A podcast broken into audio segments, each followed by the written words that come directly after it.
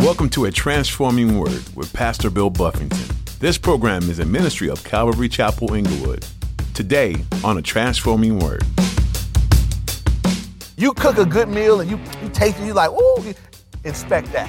And you just stand there and just, you look at it, you know that you have nothing to be ashamed of. I mean, you are proud of what you have presented. Paul's telling Timothy, study in such a way Study the Word of God. Know God's Word in such a way that when you present yourself unto God, a worker, you don't need to be ashamed. When you're put under the microscope, when your words are being inspected, when people are challenging what you have spoken, what you have said, it stands because you studied. You took the time, you prepared, you got ready, and so you're approved unto God and you're not ashamed. Are you being watched?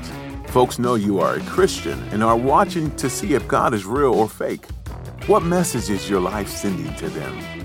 Today, Pastor Bill encourages us to study to be approved by God so that when others inspect us, we are not ashamed. When we inquire of God's Word and submit our lives to Him, we won't be ashamed of our words or our actions. There is no shame when others inspect what has been approved by God. Let's conform our lives to His Word and walk without shame. Now, here's Pastor Bill in the book of 2 Timothy, chapter 2, for today's edition of A Transforming Word. So I got to kind of catch us up. Uh, we're, we're gonna we're jumping in at, at verse 14, and he's gonna tell them the first thing Paul tells Timothy is remind them of these things. So um, if you remember, Paul is uh, writing this his last book. He's writing to Timothy. Um, he's kind of handing the baton to this young man Timothy, and he's raising him up and training him up that he might continue to do the work, continue in the ministry and that last portion that we read was really uh, powerful. He told, he told Timothy this For if we died with him, we shall also live with him. If we endure with him, we shall also reign with him. He says, If we deny him, he will deny us. If we are faithless, he remains faithful but because he cannot deny himself. And we just get these some of these truths about who God is. If you die with Christ, then you can know for sure you're going to live with him. If you're enduring hardship for Christ, you can be sure you're going to reign with him. If you deny Christ, he will deny you. You have nothing to look forward to. If you're faithless, he's faithful. He can't deny himself. And so off of the on the heels of that, Paul's still speaking. He says, "Remind them of these things, charging them before the Lord, not to strive about words to no profit, to the ruin of the hearers." Paul tells Timothy, if you're going to be a good minister, Timothy, remind them of these things. Keep these things before them why do we need to be reminded of things as believers? It's because we forget. Um, everybody here, you can hear a truth that you've known since you were a kid, and you just may need to hear it again at a, another juncture where I, I know that, but when I'm being told what I already know, I needed to hear it right now. I need to be brought into remembrance. I needed, to, I needed to be reminded that that's what God's word says. I needed to be reminded that that's the standard, that's what God wants. And so Paul says, Timothy, if you're going to be a good minister, good pastor, Remind them of these things. Keep these things before them. Um, so, one of the things with the Word of God is it's inexhaustible, right? We, we're never going to be done learning from God's Word. So, every year we do the Bible reading a year. I dare someone come and say, We're going to read through the Bible again? I did it last year, you know, as though there's nothing else you could get from it. Every, if you do it every year, I promise every year you're going to get more out of it. Every year. It'll just, it'll be like just squeezing a, a sponge that just won't stop dripping. Just gonna keep coming, keep coming, keep coming. Every time I do it, I mean, I've done it for, I've done this for several years, and every time I go through the Word of God, I just get, there, there's some things I read, and I'm like, I, I'm reading this, it feels like I've never read it before. I have, but right now it's just screaming off the pages to me. Um, the Word of God is inexhaustible in that way. And so Paul tells Timothy, remind them of these things. Keep reminding them. Bring these things before them all the time. Then it says, charging them before God not to strive about words to no profit, to the ruin of the hearers. And so he says, don't get caught up, Timothy, in striving with people. Uh, anybody here have people that like to argue with you about spiritual things? Um, like to bring up stuff that, you know, it, it's not going to solve anything. They're things that people have debated for centuries. And sometimes as believers, we got to be careful not to get drawn into endless debate.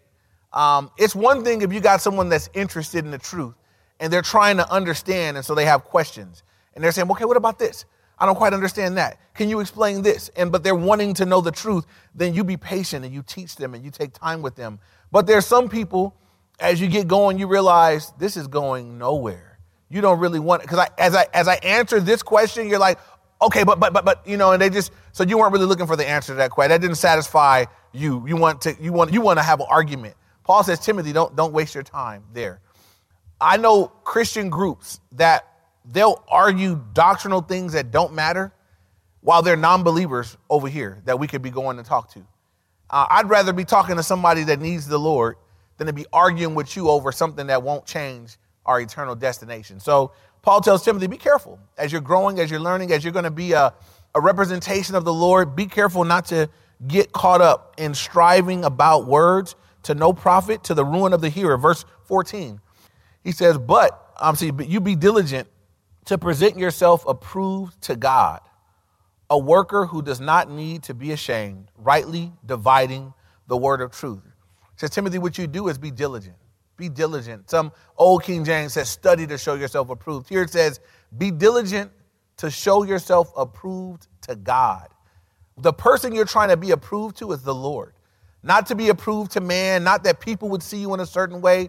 He says, be diligent, Timothy, to, to be a, to show yourself approved unto God, a worker that does not need to be ashamed. Um, this week, some of you guys know my wife and I are in the middle of, we're in a transition. We're, we're moving and we're trying to get this house together so we can go ahead and move in. And so I, the stuff that I can do, I've been trying to do. And for you guys that know me, y'all know I'm not very handy. I can tear up, I can lift, I can clean up, but I really can't build very much. I can build up people, but I can't build up houses or structures. So I said, you know what I can do? I can paint. I'm gonna paint this house. You know, as one room gets done, I'm gonna put the paint up. That's what I could do. So the first room that was ready for paint, I did a whole, you know, I did the primer all over it, you know, and then that didn't look too good, but it's just primer, no big deal. And then I got the color paint and I did it. And now to my, you know, to my, uh, you know, I guess to help me out a little bit, the lights were out. So I did some of the painting as it was getting darker and there was no lights. So when we got up the next day and I looked at what I had done, it was, it was horrific. I had pretty much wasted a gallon of paint. Um, it looked like a kindergarten took a roller and just went like this and like that. And usually it smooths out, you know, but it just looked like it dried like in patches. And you can see everything. I'm like, I don't, I don't know why it looked like that. So my wife comes in the morning and she looks.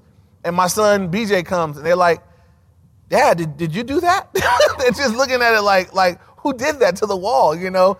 And um, uh, one of the guys that was doing work at the house, he came and he looked at it and he said, um, he said, bro, you want me to take over the painting for you, man? Because uh, is, you did this, you, you, you wasted a whole thing of paint. So I did hand over the painting gig. And uh, he says, be diligent to show yourself approved, that you wouldn't be ashamed.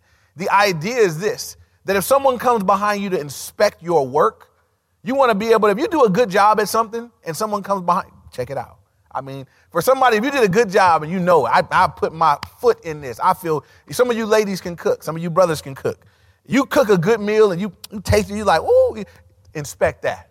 And you just stand there and just, you look and you know that you have nothing to be ashamed of. I mean, you are proud of what you have presented. Paul's telling Timothy, study in such a way.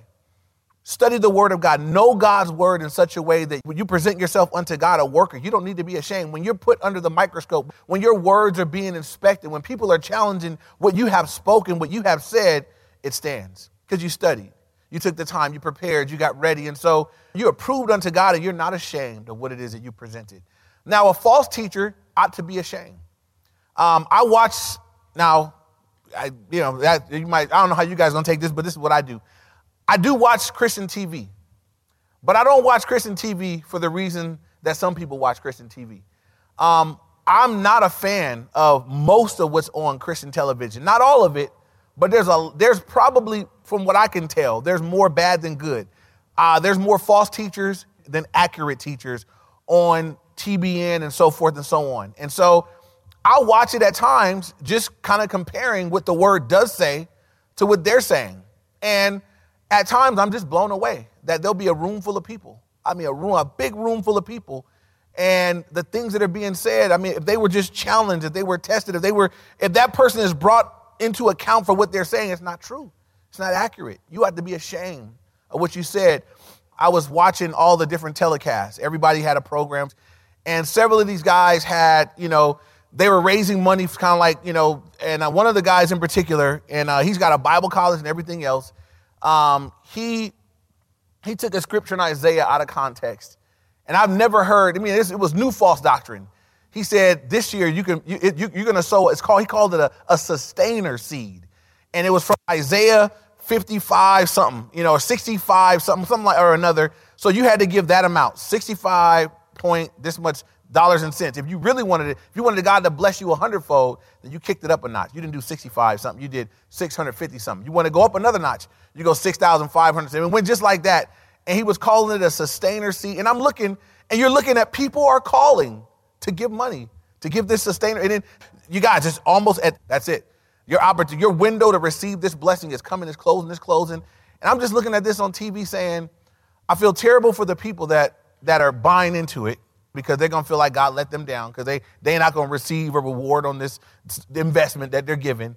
Um, but I look at him and I think when he has to stand before God for that, I wouldn't want to be him. I wouldn't want to be a man that God said, I gave you audience with people that wanted me, and you did that.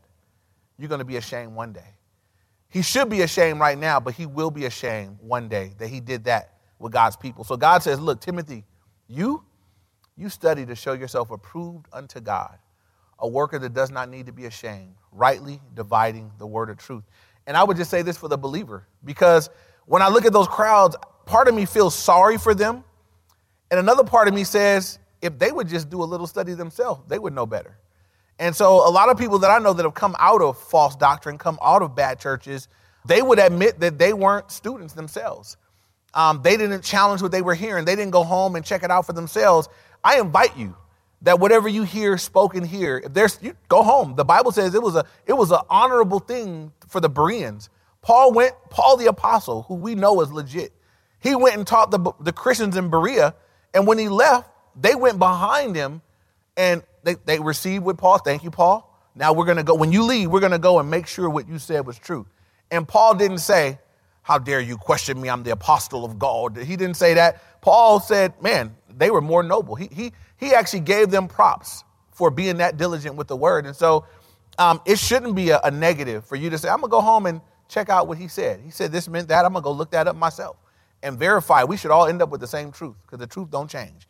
And so Paul tells Timothy, study to show yourself, be diligent to show yourself approved unto God, a, a worker who does not need to be ashamed rightly dividing the word of truth. You're able to rightly divide it. Just, just give it out and, and it's accurate as you do so. Then he says in verse 16, but shun profane and idle babblings, for they will increase to more ungodliness. Says what you need to stay away from is idle babblings, profane and idle babblings. Just get away from it. And again, I, I would encourage you guys, if there are people, and I've been guilty of getting wrapped up at times or getting caught up with people that are just, they're kind of wasting my time. I ended up in discussions about foolishness. God says, shun that. Don't, don't get wrapped up in that. Don't, don't get lured into every debate, every argument over just empty, idle babble. He says, man, shun that. Walk away from it. You, there's no obligation for you to get wrapped up in those things. Shun profane and idle babblings. It says, for they will increase to more ungodliness. And so there's no benefit. When, when I realize that someone is not really in pursuit of the truth, then though I know the truth and I want to share the truth, it's not being received, it's not going anywhere. God says, it's okay, move on. There's someone else that's really looking for the truth. There's someone else that would say, I'm, I'm really trying to understand this thing. I, I, they, they'd be better to spend my time pouring into that person than debating with someone that, though you show them the truth, they won't see it. Uh, anybody, have you guys talked to people like that? They just won't see. Um, you're showing it to them, they won't see it. Um, I had a great example uh, a couple weeks last weekend. Uh, my friend had a friend out here from Utah, and he has a ministry specifically to the Mormons and Jehovah Witnesses. So we were at my house Saturday working, and lo and behold, Jehovah's Witnesses came by. And I was like, oh man, they don't even know what they this that's this brother have studied for 15 plus years. Um, he knows their materials, their books, their authors, their timelines. So we're sitting down, and it was just wonderful to watch. As it was, a, I remember that there was a dad and a son team that came out, and my buddy's just sharing with him, talking with him. And he's just real gracious and patient and non-argumentative, non, non, you know, not getting into it with him, but he's just going through, walking. He said, okay, well, what about in, in, your book, in this chapter, it says that, right? Well, what about this? And he would just, he would just dig, he would just, there's these glaring holes that they were being shown. And the dad would just say, well, um, he couldn't answer it. So he would just say, well, I, am I'm not really, I got to go back and look at that at home. But then he would just, but what about this? And I looked and I said, wow, he doesn't want to know the truth.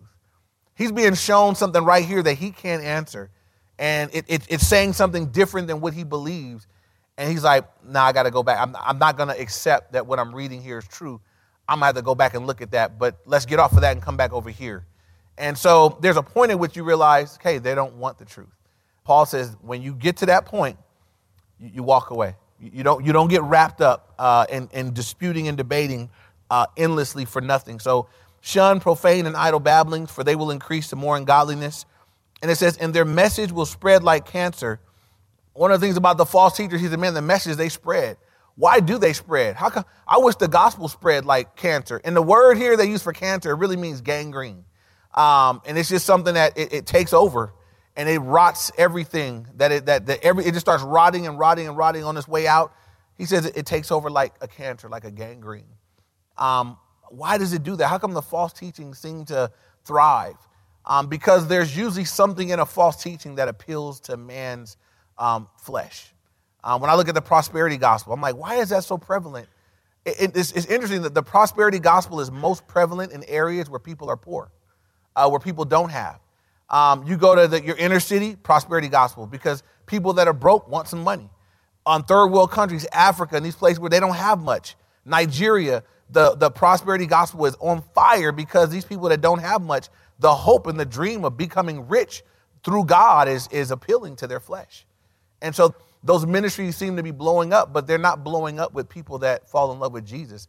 These people are being taught to see Jesus as a sort of a genie. That if I love Jesus, if I praise him high enough, if I give to him enough, then I'll get for myself.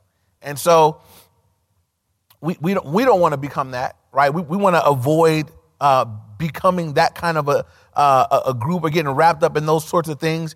Uh, Paul says, look, the, the message is spread like cancer, spread, spread like gangrene. Why, that's why it's so important for Timothy that he be a man that walk in the truth, that he study the truth, know the truth, and preach the truth, because he's going to be coming against that his whole ministry.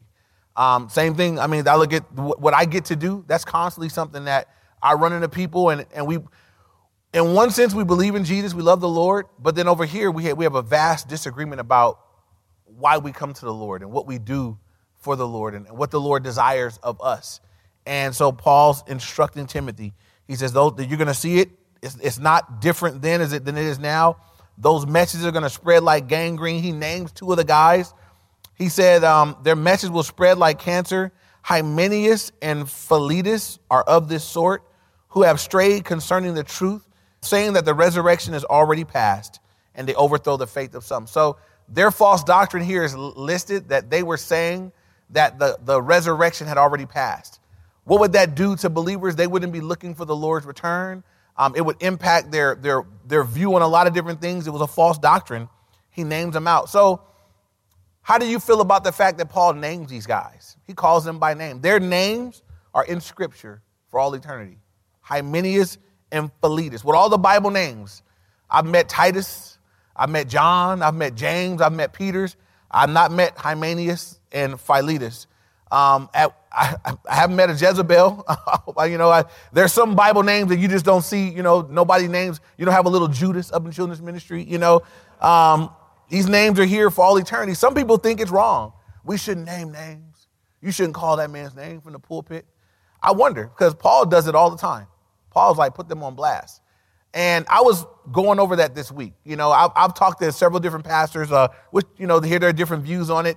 Um, some guys just say, nah, I stay away from that. You know, it's kind of touchy. Um, other people don't have no problem calling names from the pulpit. And I was reading this and I'm saying, okay, God, why did he call the name? Like, is, is it something we should do? Um, should we call these people out? Should we put them on blast? One thing is this I'm, I'm sure Paul the Apostle putting these people out for those that knew Paul was legit, Paul had labeled them. You guys know these guys ain't about nothing. Don't get wrapped up with them.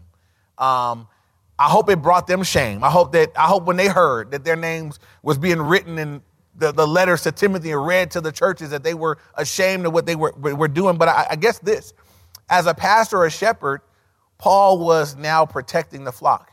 He said, I've identified these guys as not legit. Don't go there. Don't listen to them. They, their doctrine that the resurrection has already passed is false. and he didn't have he didn't apologize for naming them. Paul doesn't say, "Well, I was I had, he didn't he don't look like he stayed up all night considering whether he should do so." He just named them. So so because of that, I don't think it's necessarily wrong. If I know that there's someone that a lot of people are listening to and they're false, um, I don't believe it would be necessarily wrong to name them, to say, hey, that guy is false, if you're going to identify what the false doctrine is. Paul names him and says, this is what he's teaching, that the resurrection has already passed. That is a critical doctrine, right? We're looking for the resurrection. Uh, we're, we're, we're waiting for the Lord. We're waiting for, he's talking about the resurrection where we're going to be caught up. We're going to go to be with the Lord. The dead in Christ will rise first. Um, that hasn't happened yet. If that has happened, then we're no longer waiting on the return of, of Christ. We're no longer waiting on Christ to, to catch us up to be with him. Uh, it changes our end time view, a whole bunch of different things. So Paul says that's false doctrine that these guys are going around. It's spreading like cancer, but it's false. These two guys are two guys that are teaching it. And it says this um, they have strayed concerning the truth, saying again that, that the resurrection has already passed, and they overthrow the faith of some. The result of their teaching is that some people's faith is being overthrown. Now, just real quick on that. If someone's faith is overthrown, um, were they saved and they lost it, or were they not saved? And they were learning, they were believing, and they were, if your faith can be overthrown, were you saved in the first place? And so I, I don't want to, I don't want to make y'all say, I think you can, I think you can, but just tell you, right? If your faith can be overthrown, it was never solid in the first place. Um, I don't believe that a genuine faith in God, a saving faith, can be overthrown. Uh, Jesus says, I, I, none that are in my hand, I haven't lost any of them. Right? When I belong to him, when I've come to him, he doesn't lose any of those that are, that are his. The verse I always look to in 1 John, uh, 1 John 2, I believe it's 16 or 19, 19, I believe. And he says, They went out from us, well, they were not of us. They went out from us that they might be made manifest, and none of them were of us. The fact that they left was evidence that they were not really of us in the first place, even though they were around for a while. And so maybe you know people that, man, they were really on fire and they were coming, they were going all the time, and then they just fell away. And they've been gone for 10 years. I don't call that person backslidden. That ain't backslidden. You just you, you, you, you that's too long of a slide. You know, it's like I don't I don't I don't I don't think you backslid for 10 years, but you were saved and secure all that time. Because then it, it wouldn't seem to make sense where the Bible says that no fornicator, going to inherit the kingdom. No drunkard is going to inherit. If you're living a consistent lifestyle of sin, the Bible says that you will not inherit the kingdom. So I'd rather tell you that and have you repent and get saved than to have you thinking, well, I'm just backsliding, but if I get, I mean, but when I was 10, I did go down to the altar, so I'm really, I'm saved. Just God eventually going to come back to the Lord. I think that that's one of Satan's tricks for people that didn't really make a commitment to the Lord, haven't really had a true conversion, um, I think one of Satan's tricks is to keep those that are not converted thinking that they are converted. So you die lost, thinking that because I, I raised my hand one day or I went down the altar one day, I'm saved. We'll see that the evidence of a transformed life is that we walk away from sin, we depart from iniquity. So if I'm continuing iniquity and growing in sin, it's hard to see that pattern and say that I've been converted. I've been transformed, that God's taken up residence in my heart and I'm not the same person anymore. And so uh, let's keep it moving. He says um, in verse 19, Nevertheless, the solid foundation of God stands having this seal The Lord knows those that are his, and let everyone who names the name of Christ depart from iniquity. And so he says, Look, nevertheless, even though the faith of some has been overthrown, he says, Nevertheless, is the Lord knows those who are his.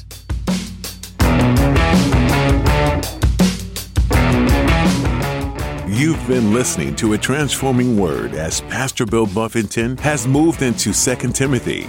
This is a letter written by the Apostle Paul to a young preacher that he has trained in the gospel. Paul's life was characterized by suffering as he went through the world preaching the gospel to hostile crowds, and he didn't want Timothy to lose heart because of it. In 2 Timothy 1:13, he reminds the young pastor Follow the pattern of the sound words that you have heard from me, in the faith and love that are in Christ Jesus, by the Holy Spirit who dwells within us. Guard the good deposit entrusted to you. Have you ever seen a believer you respect suffer at the hands of others? Maybe unbelievers or even Christian leadership. How did you feel? Were you tempted to lay low? Or did you guard the good deposit you have been given? We're so glad you're here today on a transforming word. This program is a ministry out of Calvary Chapel Inglewood. We believe that life is done better in community, and we love to have you be a part of ours. We're located in Inglewood, California. If you're in the area, we would love to see you this coming Sunday at 9 or 11 a.m. or on Wednesday evening at 7 p.m. You can find all the information you need at calvaryinglewood.org. Once again, that's calvaryinglewood.org. While you're there, poke around a bit and discover everything we have for you. Thanks for being here today. We've come to the end of our time together, but we'll be back again next time, and we hope you'll be too for a transforming word.